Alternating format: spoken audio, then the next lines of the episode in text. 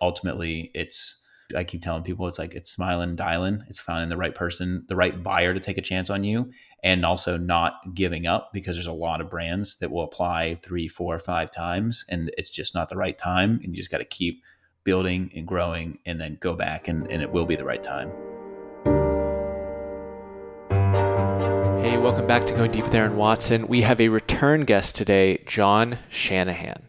Since his last appearance, John has co founded and assumed the role of Chief Marketing Officer for a men's cosmetics and skincare company called Stryx. In today's interview, we discuss their recent appearance on Shark Tank, how they've earned spots on the shelves of Nordstrom, CVS, and Target, and some of the lessons that John has applied from his past as a YouTuber to making viral TikToks for his company. Before we jump into it, important for me to disclose that I and my wife wrote a very small angel investment into the company in their latest round of funding. So I do have a vested interest in the success of John and his company. But regardless of that, I'm confident that you will find his story interesting, his insights valuable, and his story entertaining. Here is John Shanahan.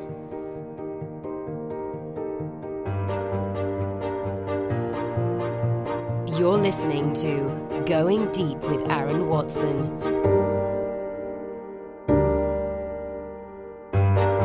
John Shanahan, welcome back to Going Deep with Aaron Watson, man. Thanks. Happy to be a, a repeat guest now. Yes, the uh, the privileged few. We should like publish a list uh, accompanied with this of the folks that we wanted to bring back. Um, and sometimes it's like let's go deeper on the same topic, and in rare instances, it's like a completely distinct new endeavor uh, last time we talked about your YouTube channel, The Kavalier. Uh, basically, right around that time, you co founded a new company, Stryx. So, for the folks that are not familiar, haven't recently seen you on Shark Tank, let's give them an update on what the company is, what the mission is, and what you guys are working on. Sure. So still run the Kavalier. That's kind of like the basis for everything that I do. And that's that was what allowed me, I think we talked about the time to quit my job and, and go full time into content creation. And had I known at the time that this is the path that would take me on, I would not have believed you. But here we are a couple years later. Uh, so Stryx is the, we're trying to build the first essentially men's beauty brand. We build skincare and cosmetic products for men. Uh, we launched D2C. We went into CVS in 2020, Nordstrom in 21. And then just in March, we launched nationwide in Target. So we're putting a concealer on the shelves next to razors and deodorant and other skincare essentials. So breaking some barriers and stigmas there. And also, we're very active on TikTok, which is entirely your doing, which uh, I got to give you all the credit in the world for. For one time, we had lunch, and Aaron said, "You know, TikTok's pretty interesting. It's a very powerful editing platform and distribution platform." This was November of 2019, and I went home and I was like, all right, I'll fart around on this TikTok thing. And now it is the number one driver of the growth of our company in a massive way. We've had about 120 million organic views uh, since I started, and it uh, it's changed it's changed everything. So uh, we can dig into any of those points. And yet, like you mentioned, we were just on Shark Tank May 13th, uh, which was also a crazy process. So uh, if we're going deep, you tell me where you want to start. Yeah, we'll get to Shark Tank. Um, that's partially bearing the lead so that people listen all the way through, and partially there's like a lot of interviews where they're like, "What's Shark Tank like?" So we don't want to just completely rehash that. There's specific things to your story that I wanted to make sure we covered. Um, have you come across Alex Hormozi yet? Yes. So he has a really uh, he has a ton of fantastic frameworks, but one that he's said that I've really tried to internalize is people will buy an online course or they'll go build a specific skill set and then it won't immediately translate into success. And they'll be like that course didn't work when in reality it's like that was one of the things they were missing maybe but they're actually missing other things before you know everything kind of clicks into place. And while you know maybe i get some micro modicum of credit for you know pointing you in the direction of tiktok first the reality is is that the basis for that 120 million organic views and that is a valid marketing channel is this amazing Venn diagram of you already had video production skills, content creation skills, marketing basics, um, a, a, a track record of speaking to men about their aesthetic, their look. And when that was married to TikTok's super easy content creation engine and the loads of organic distribution that come with a social network on the rise that creators haven't yet hopped onto, you get this really special opportunity that's driven, you know, I'm sure that's part of the entree into all these retailers that you've listed and the direct to consumer sales and success in fundraising and all these other things. So, talk a little bit just about that experience of being like, yo, my skill set and the opportunity, the thing right in front of you is so almost like perfectly like the Venn diagram is like almost the two circles are perfectly over top of one another. What's that like? Because that is kind of the thing that the folks that haven't yet found it, it's, it's not product market fit, it's almost like career opportunity fit is the way I would say it. Yeah, yeah. Leave it to you to tie all those things together in a way that I hadn't totally done before. Because I think even when we talked last time, like the reason that I started a YouTube channel is that I took a video production class in high school, and like that ended up leading to the YouTube channel. And then at the same time, the other thing that happened with TikTok and YouTube in particular was there was an arms race, and there still is, for how polished you can make a video. And then that gets you into a deeply technical side of video production that I've never been as much of a fan of. And TikTok is like run and gun, shoot it on the front of your phone, post it as quick as you can. And so that also kind of played in my favor uh, within there. And so I think on the last one too, let me let me get a twofer here of quoting Steve Jobs, where he says, uh, "You can't connect the dots looking forward, only looking backward," and it's very true. Like everything that I attempted, tried, failed at, did okay at, like it all ended up leading into this thing. But it's also about seizing that opportunity. So when I went home from the lunch that we had, I posted the video. It, it's still up on a TikTok page if you scroll back far enough. It, it, it takes a while to scroll back now, but it was half done and it had like 300,000 views, the very first thing. And I was like, there's something here. Let me keep figuring it out. And then it wasn't from there. It was not just like I started posting where like getting a ton of sales and everything, but there was enough of a signal that I was like, okay, I'm getting views, but I haven't really figured it out. I'm enjoying making the content more on this platform than I am on YouTube. And then there was a lot of experimentation. And so I think our first 10 or 15,000 followers happened really fast. And then it felt, I mean, I could probably find the stats somewhere. It probably took us eight or nine months to go from 20,000 to 50,000 followers. And then again, there was like this plateau each time. And it's, it reminded me when I was a swimmer in high school, I would get faster and I'd beat my time. And then I would just spend like weeks where I couldn't beat it again. And I wasn't at that level again. But it was just like, if you just keep pushing through and you just, you know, it's, it, there's a, there's a mentality to it that you have to have a little bit. And that's what ended up getting us to this point. Because if I had given up the first time I plateaued, wouldn't be here. If I had given up the second time I plateaued, and even like right now, you know, we were sitting around 175,000 for three or four months. And I was just like, I'm just going to keep going because, you know, I, there's definitely still something here to the wider platform, which is, uh, which is interesting too. What about the message specifically of cosmetics and skincare for men? Partially that drew you in as an opportunity worth pursuing, but then, you know, kind of marry that to how you actually talk about that because it isn't, um, you know, maybe there's other people like a Gary Vee we've talked about, like who kind of see something like that coming, but the vast majority of people, that's still a shift. There's still stigma. There's still ideas that um, kind of restrain folks from really wrapping their mind around it. Yeah, so I'd say that is one of the things that gives us a leg up on TikTok is the controversial nature of what we're doing. Like I talk to other founders that run apparel brands or they run like other brands that they just don't get the same engagement as we do, which for better or worse, I mean, the negative comments that we get are, uh, I'm, sure, I'm sure you've seen some of them. They're, they're pretty insane. Um, but I also, it's like, it comes back to like a deeply personal thing where it was something that I experienced and I saw that there could be a change and like go make the change that you want to be is really like what ended up pushing me into this. And so, like from the clothing thing, it was like I couldn't find YouTube videos that I wanted to watch about the clothing that I wanted to buy. And then with this, it was okay, there literally is not another product out there that can attack, that can accomplish the same thing that is also making the barrier lower for men. So, how do I then seize on that opportunity. And I also got extremely lucky that a lot of the legwork and a lot of the design and R&D and everything was done by the Stryx founding team and then they had kind of targeted me as like a really good person going forward to help spread the message and and, and really communicate it in a way that uh, I think I've done pretty well with.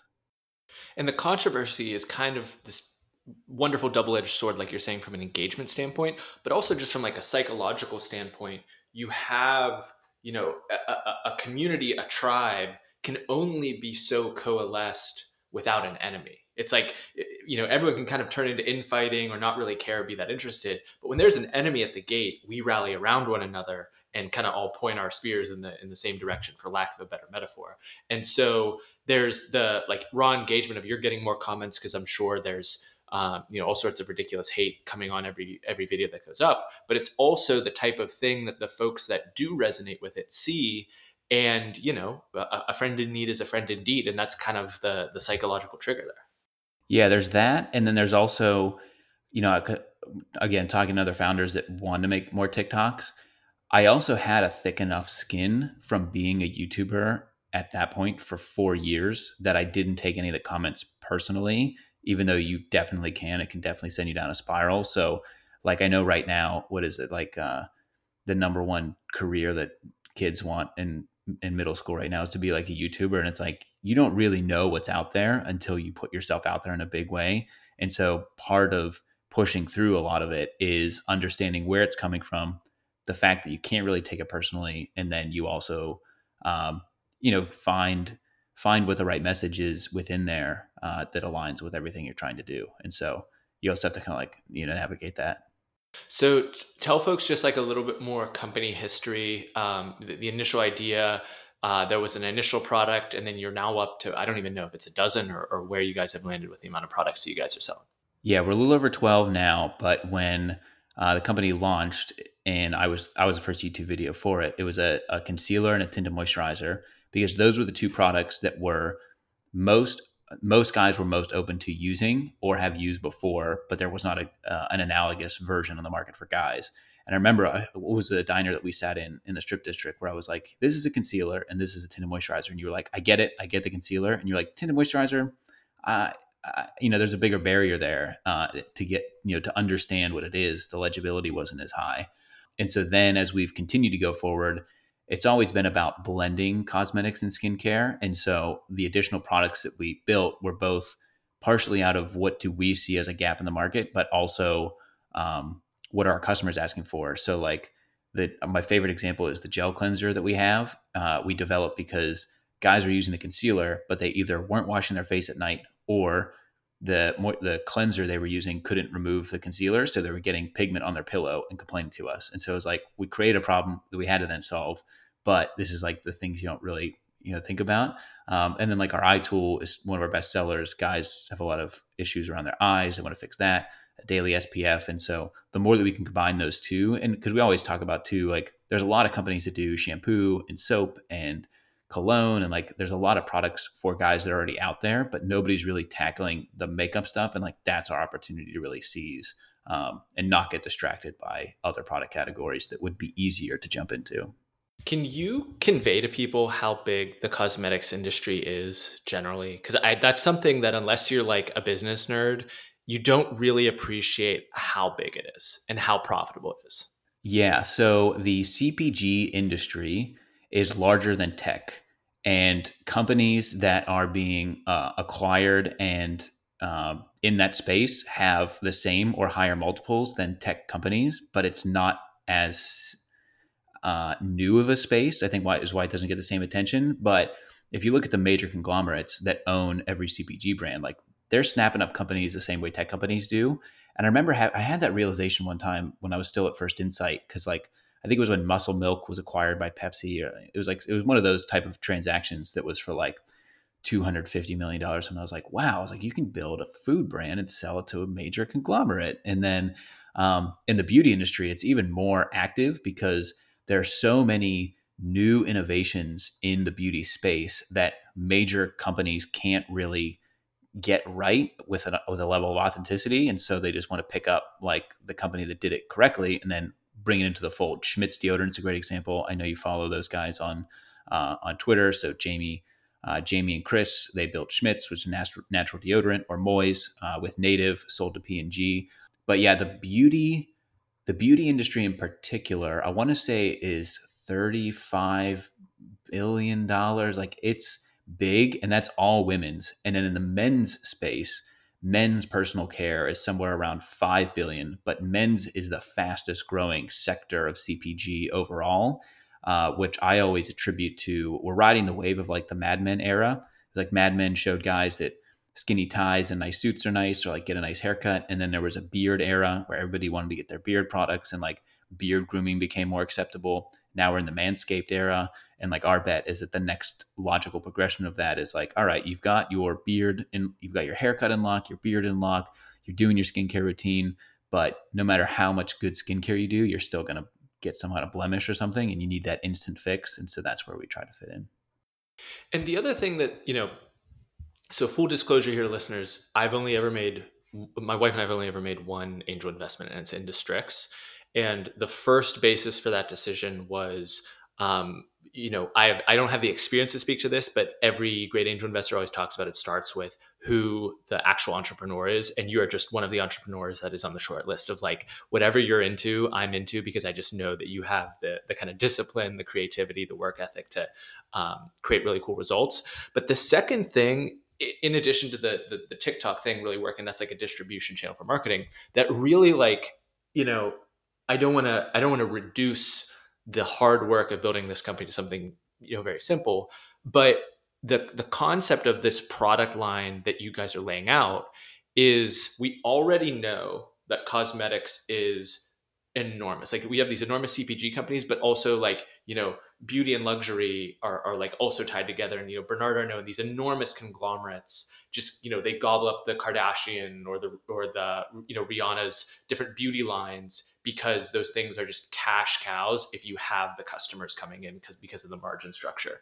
And the a lot the, the, the setup of products maybe like lipstick isn't on some sort of uh, you know short time horizon for the type of cosmetics that men would potentially be using but the, the, the universe of potential products is already legible and the way to ref the, the job is basically find the ones that are most relevant, reformat them to this male audience that you're engaging with.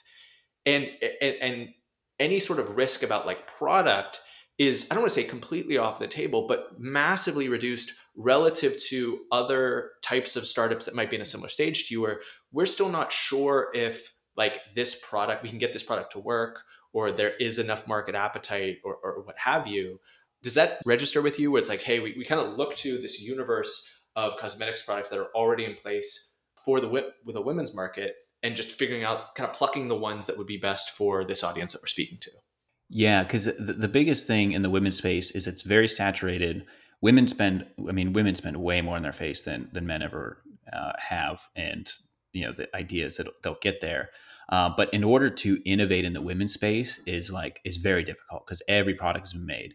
And in the men's space, it's kind of this green open pasture where the products really just need particular tweaks to make them more for guys, whether it be accounting for guys' oilier skin or the fact that guys don't have a beauty routine. Like we can't assume that a guy's going to have a beauty blender and a setting powder. Like there's a lot of there's formulation tweaks to that, but we know that there's products guys are already stealing from their wives or girlfriends or their partners and they want a, a, brand that speaks to them and a product that is a little more tailored to them and so yes there's like there's there's just there's so much low hanging fruit in this space that i think it's it's it's curious to me why it hasn't been tackled but then it's like that's the opportunity for us to to build that defining brand uh, in the space do you think part of the why is just in general how much more everyone sees themselves? So like like this is like you know used to be just your mirror in the morning and then like oh i'm passing by a window. Oh i don't like have mud on my clothes or something.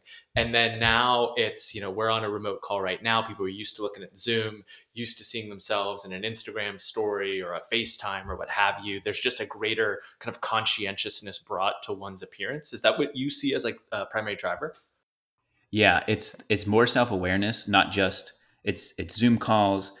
Every it's like when you go out to lunch with your friends, it's going to go on Instagram. It's like everybody's on camera in really nice cameras now. It's not flip cam, it's not flip phone cameras and like low quality stuff. It's like you're seeing yourself a lot more than you ever were.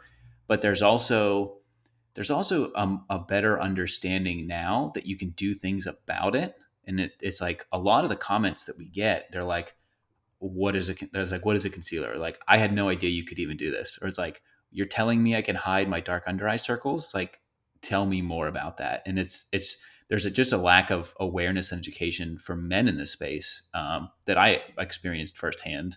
And so that's part of why you know social has been such a big thing is like you can just really explain this stuff and then leave it to them. We're not saying you have to use this stuff but a lot of guys want it. They just don't know it's out there. Uh, and the flip side of that is they've used these products before because like the one we hear the most common is like man i had a black eye once for picture day my mom put concealer on that stuff's amazing and it's like yeah that's like the thing a lot of guys have whether it's you know from a partner or something else um, and and just making that more tailored to guys is really what has opened this up so uh, we're about to get to Shark Tank, but first you referenced uh, CVS, Nordstrom, Target, and what was the fourth retailer that you guys are in? We're in a we're in a few other like smaller retails, but I mean those are the the main ones. The big dogs. So can you talk? So this is really like uh, of a different era, but when the whole direct to consumer boom started, and we saw some of these early Casper companies like that get uh, funded, there was this you know initial oh this is a completely new paradigm. Everyone's just going to go to your website, order from you, you're going to ship it to them, never need a storefront, never need any sort of physical presence. And now these days, like you walk into Target and there's an end cap for like all those D2C companies on their respective section of Target to, uh, you know, be able to reach more uh, prospective buyers because that's how, you know, I, I can't tell you how many uh, runs I've made to Target in the last couple months for things that we needed uh, at some point in time. So can you talk specifically about um, the Upstart CPG company playbook? for earning a spot or paying for a spot or gaining relevance in some of these big retailers and just what that kind of step by step process is from getting in and getting your foot in the door to having the foot traffic and sales to garner greater presence in those retailers. Yeah, so D2C was quickly uh, associated as like a new business model versus being what it is, which is a distribution model. Uh, but the, yeah, you're, you're right. There was a whole era of brands and I think you could probably find the quotes from like Warby Parker or you know name name your D2C brand that was like we will never be in retail. It's like that's just how it is, and their their tune has changed. But to go to use D2C as a way to kick things off, like the barrier to entry is very low. You can get a Shopify set up really easily, build a brand, and then prove the concept. But ultimately, e-commerce penetration is like 30-ish percent, right? Give or take what it is right now. I think it's contracting right now, you know, for macro macro reasons. So you can only reach 30% of consumers that are going to buy online. 70% of retail still happens in physical brick and mortar stores. And so that that's kind of the thesis for why we went early. The other side of it is specific to our product and our category. We feel that we need to be in those stores on the shelves next to established brands and products to show that guys can use these. There's a stigma breaking to it, which is why we're in the men's section, not in the beauty section. But to get into retail, it's I mean, it's very tough. Everybody wants to get into retail. So there's there's buyers at these companies that all they do is evaluate new products, new brands, and figure out what's in the market. I would say one percent of brands get plucked right from you know if they're if they're growing fast enough, a retailer reach out and be like, hey, you know, we love what you're doing, come on in. Everything else is relationships and sales, and that's part of like when you're talking about connecting the dots. My my experience doing business development and sales at First Insight is what entirely informed the way that I sold into retailers and investors uh, for for Stryx. And so with CVS in particular, they were looking they looked at Target and said Target is bringing in cool brands, it's bringing in cool consumer like you new younger consumers. How do we do that on our side? And so that made it easy for us too because we were also I mean none of this is easy, but our positioning because you have to also position to the retailer what you're bringing to the table is you can put another beard oil or another razor on your shelf, but you're not growing the category. We are bringing in, we're like our product is sitting alongside these other products. We have enough customer data to have these similar products in your store. And so, hey, this is a way to grow the category. You're growing the whole pie. Um, and so you have to figure out what your story is to the retailer for how you're going to bring that unique value. Um, one of the brands that I've become close with is Quip and what they what what they said their story to target was is that something like 80% of Quip customers, they're an electric toothbrush, were coming from standard non-electric toothbrushes. And so they were able to go to Target and say, you know, if we capture 30% of the toothbrush buyers that were coming in for a non-electric toothbrush, we can convert them. We're showing we can convert them and we're going to, you know, your margins and your sales revenues can be this much higher because these are the customers that are coming in to buy from us online. And they've been extremely successful in Target uh, from that positioning. And so it's really about figuring out what the retailer's initiatives are and how you can then supplement and add to that and, and bring those in. Um, and so part of that is traction on your D2C on your website, or if you have, you know, smaller, especially in food, it's really common to go to smaller local shops and then you can start to work your way into the Whole Foods and, and the larger stores like that. But ultimately it's I keep I keep telling people it's like it's smiling, dialing. It's finding the right person, the right buyer to take a chance on you, and also not giving up because there's a lot of brands that will apply three, four, five times, and it's just not the right time. And you just got to keep building and growing, and then go back, and and it will be the right time. So consistency and effort underpins all uh, uh, kind of sales attempts. But I, I, really want to just try to rehash some of the things you said, and you can correct me if I'm wrong on these points because I, I also talk to people where like they want to sell, they want to be better salespeople, but you know, do I have the right talking points? Do I actually know the like levers that make things happen? So one of them is um, like if you can just prove sales in some way, shape, or form. Hey, we were in this small, you know, boutique retailer and we sold out, or we had really great numbers. Um, two, we have this thesis for how we drive value to you. We're deeply empathetic to you, the retailer, and your goals and our ability to, you know, not, hey, we would love to have our yada yada sold there, but it would help you accomplish goal X, Y, or B.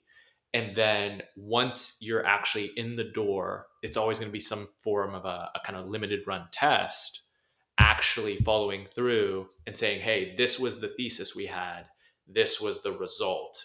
And that's going to be distinct to each product really because sometimes it is about you know better capitalizing the average toothbrush buyer. And in other cases it's hey you know no one comes in and buys three different razors but there will be people who buy a razor and a stryx concealer. Yes. Yes exactly. Cool the Going Deep podcast is underwritten by Piper Creative. Shooting, editing, and publishing quality content is overwhelming. We make it easy so you can save time, build your brand, and grow faster. Say hello at pipercreative.co. So, all of that tied together to make you guys a worthy subject for Shark Tank. So, tell us a little bit the sto- about the story of how that came together and then we can talk about the deal that you guys closed. Yeah, what's crazy is when we started the Shark Tank process, we weren't in Target yet. We actually had the the same week that we had our initial call with Target, we had our initial call with the Shark Tank producers, and so those two things were always kind of running in parallel. Um, and it was crazy that they happened. They ended up coming to life so close together. So yeah, we got in touch with the producer.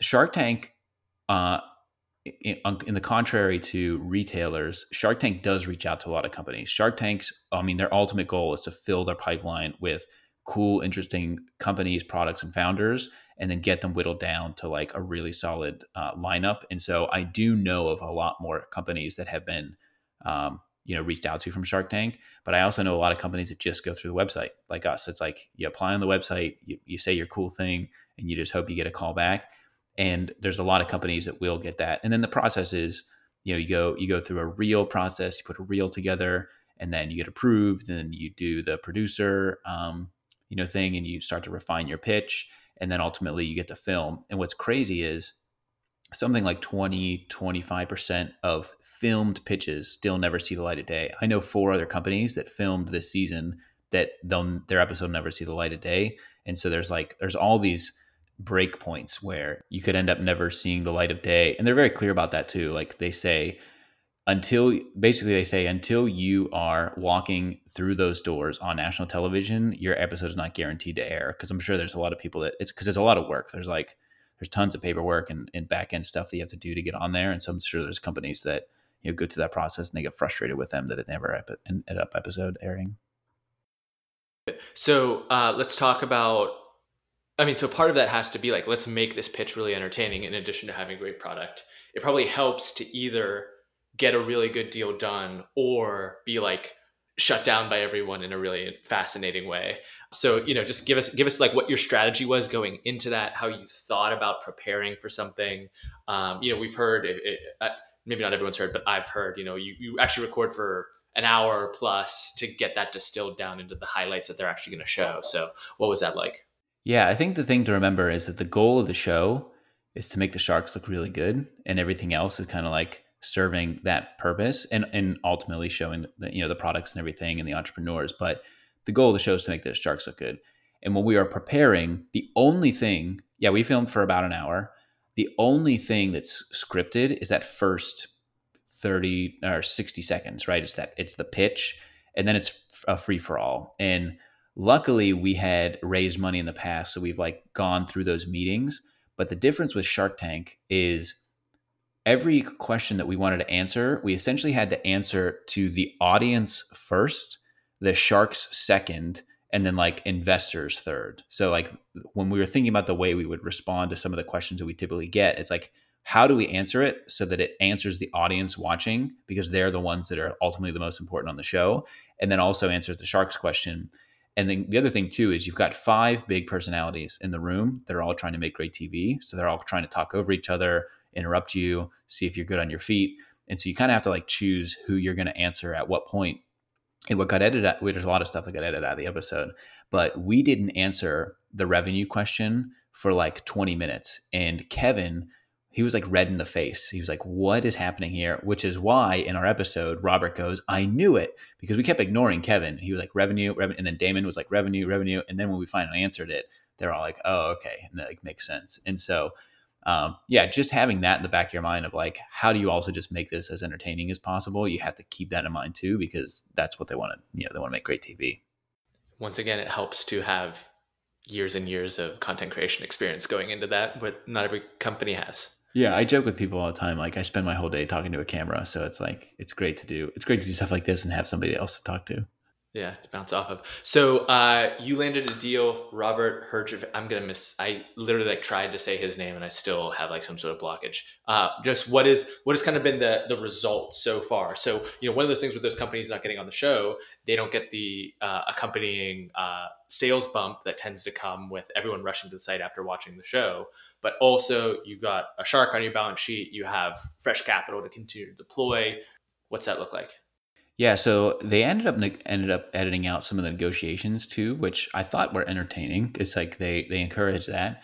Um, ultimately, Robert has uh, not come through on some of the promises. I don't know how much more to talk about there, but um, no, we've grown the company. We've stopped burning cash, and we landed Target all without additional help.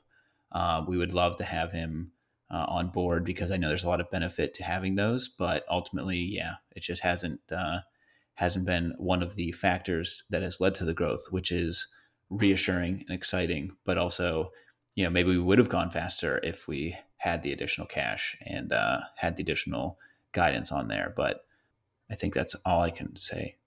What about just like when the show aired? Did you see like a crazy spike in traffic to the website, to the TikTok account? Like what what did that look like? Yeah, what's crazy is we were on a list for Q1 of the fastest growing D2C brands that's tracked by SimilarWeb, and that ended in March. And so I'm really curious if we'll hit that again, but in in uh, in Q2 because yeah, the traffic to the site was crazy. We never had we've never been close to that many concurrent sessions because as, and it's as soon as we walked out into the tank, right? You just saw the spike because we had the, we had our logos on our shirt, so people Google it, and what's what's also interesting because I know other founders have been on previous seasons is because streaming is so prevalent now. It isn't just that 8 p.m. on a Friday night thing. It's once it hits Hulu 24 hours later, then Saturday, then Sunday, and like I'm still getting texts today where they're like, I just got around to watching your episodes. So like there's the since the appointment viewing is is such a thing now, it's like, you know, people are gonna pick up on Shark Tank throughout the week. And so I think whereas before it used to be really intense on that that one you know two hour segment when the episode airs, it's kind of spread out across a few days, which I think is great. And you know we've definitely seen that continue, and we've ultimately just hit like a new daily baseline of revenue, um, like post Shark Tank, which I'm hoping doesn't slow down. It's it's been really good, but at the same time, we also I had like three different videos do over a million views that same weekend. So it's just like everything is just is just rising, and it's been crazy to try and continue that momentum. And um, you know, we hired a head of growth uh, in January, and part of the edict with him was like, look, we got TikTok really cranking here, but we need other stuff to be working because all of our attention is going into this one channel. And we saw that for the first time in March, where you know we had a viral video in March, and we had this really long tail that we never had on our TikToks before. And it's the same thing with Shark Tank, where it's like, all right, so you know, Shark Tank is going to be a huge uh, traffic driver, but how do we then leverage that into you know spinning up every other channel? It's like want to make sure if people are googling for what they saw, if it, if they're googling for men's Shark Tank concealer, like got to hit there, and then how do we then leverage you know the Shark Tank uh, appearance into to the more social validation that it's worth? And so that's been the other thing to kind of lean into. Yeah, one of the other, I mean, it, it it's it was prudent to have that growth person ready to go and I'd, I'd, be curious to learn more about just like how you evaluate for someone like that but the other thing that j- just you know brings to mind where you could see that kind of lift uh, moving into the future is almost like the Volkswagen effect, where they say like you, you go buy a Volkswagen and all of a sudden you see all the other Volkswagens that are on the road with you. And to that same effect, if you do have you know the the placement in Target, CVS, Nordstrom, someone who otherwise would walk by and it just it would be part of that you know morass of things that cross your visual spectrum that you never actually like consciously recognize your ability to now jump out to them amongst that morass because of the fact that they listened to you guys pitch for whatever it was eight minutes on shark tank potentially creates a bit more of that lift now and in the future because someone could watch that and then come back however many weeks later and see it and that you know maybe that translates to sales or maybe that translates to them telling someone about it so on and so forth.